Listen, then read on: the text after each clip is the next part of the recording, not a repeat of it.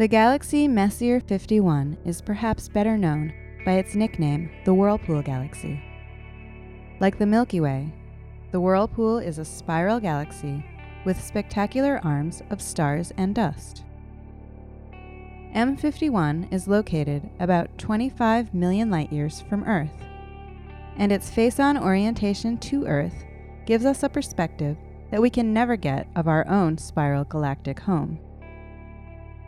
By studying the whirlpool in X ray light, astronomers can reveal things that would otherwise be invisible in other wavelengths. For example, nearly a million seconds of observing time from NASA's Chandra X ray Observatory were used to create this new image. These data reveal over 400 X ray sources within the galaxy. Most of these are so called X ray binary systems, in which a neutron star or black hole is in orbit with a star like our Sun.